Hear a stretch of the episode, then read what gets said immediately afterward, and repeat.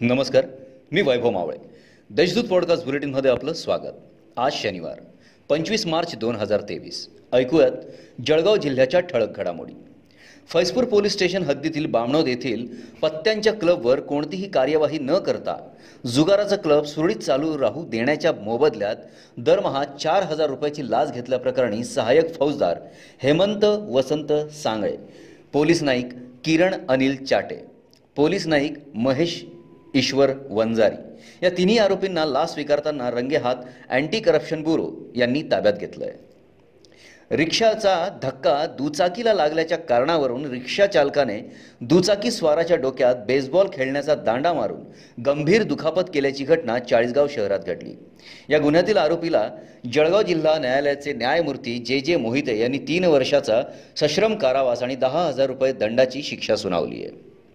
भारतीय हवामान विभागाच्या अंदाजानुसार दक्षिण पॅसिफिक महासागरातील अल निनो या समुद्र प्रवणतेच्या सक्रियतेमुळे मान्सूनच्या पर्जन्यावर सुद्धा परिणाम होणार आहे.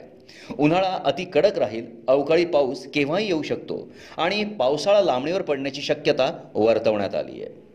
शहरात रात्रंदिवस अवैध वाळू वाहतूक करणारे ट्रॅक्टर व डंपर सुसाट धावत आहेत याचाच प्रत्यक्ष शुक्रवारी भल्या पहाटे सव्वा सहा वाजता टॉवर चौकात अनुभव आला मध्यधुंद डंपर चालकाने चार चाकीला जोरदार धडक दिली.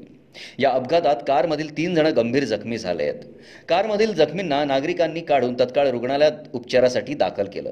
तर कारला धडक देऊन डंपर चालक डंपर सोडून फरार झाला.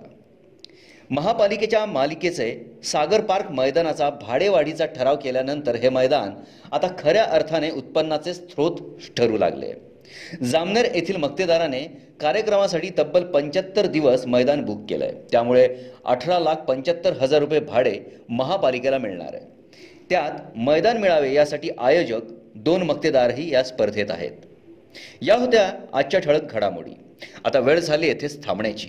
भेटूया पुढील पॉडकास्ट बुलेटिन प्रसारणात. तोपर्यंत संक्षिप्त बातम्या आणि ताज्या घडामोडींसाठी देशदूत डॉट कॉम या संकेतस्थळाला भेट द्या. धन्यवाद.